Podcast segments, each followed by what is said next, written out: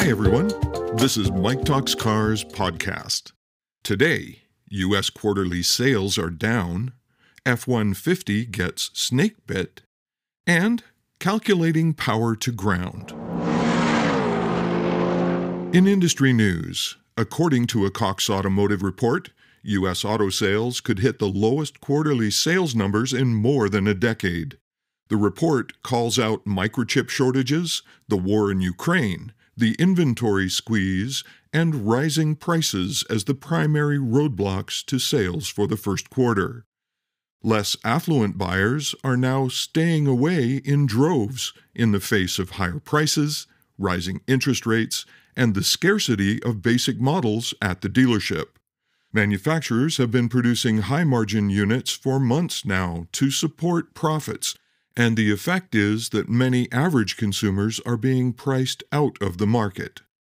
As always, those with money are buying what they want, but it appears that the average North American is rethinking the decision to buy a new vehicle for right now. In new vehicle news, Ford Motor Company has announced a new Rattler package for the 2023 F-150 XL model. The Rattler will be a factory off-road package that will be capable of heading for the backcountry on day one. Rattler trucks come equipped with four-wheel drive, of course. You also get the FX4 package as standard equipment, giving you skid plates, hill descent control, and off-road tuned dampers. You also get an electronic locking rear differential and off-road capable all-terrain tires. We expect to see the 2.7-liter EcoBoost V6 under the hood for power, and there will be visual cues that will make the truck stand out both inside and out. We also expect the price tag to be significantly lower than the Tremor or Raptor versions of the F-150.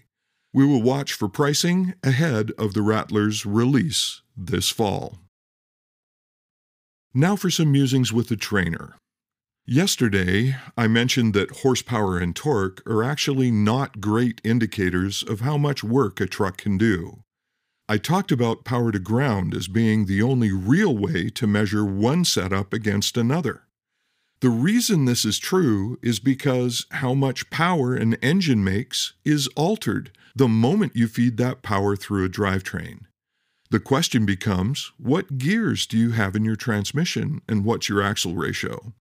Those gears are multipliers and have to be taken into account before you know what kind of power your truck will generate under operating conditions. If the truck is a 4x4 with low range, the multiplication gets even greater.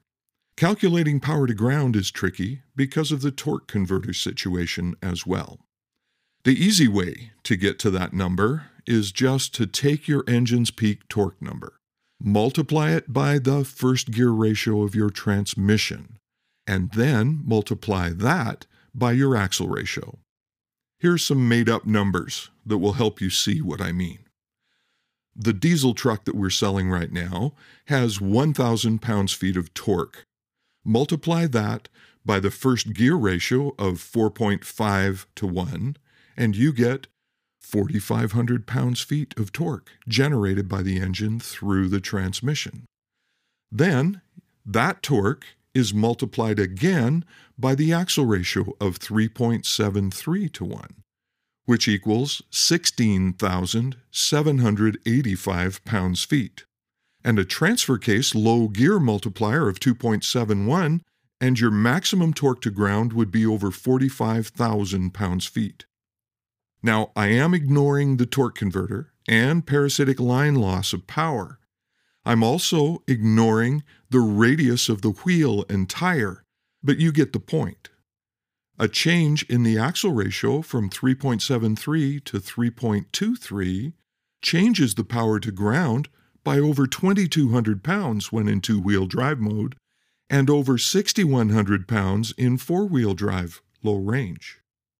The horsepower and torque from the engine didn't change, just one of the multipliers was adjusted. When selling a truck against the competition, it pays to have the ability to calculate power to ground, if power is the question. There's more to it than this, of course, but this is a good place to start. If you'd like to hear more of this technical stuff, just let me know in the comments below, and I'll see what I can do. This is Mike Little, reminding you that, hey, selling is fun. Go have a great day.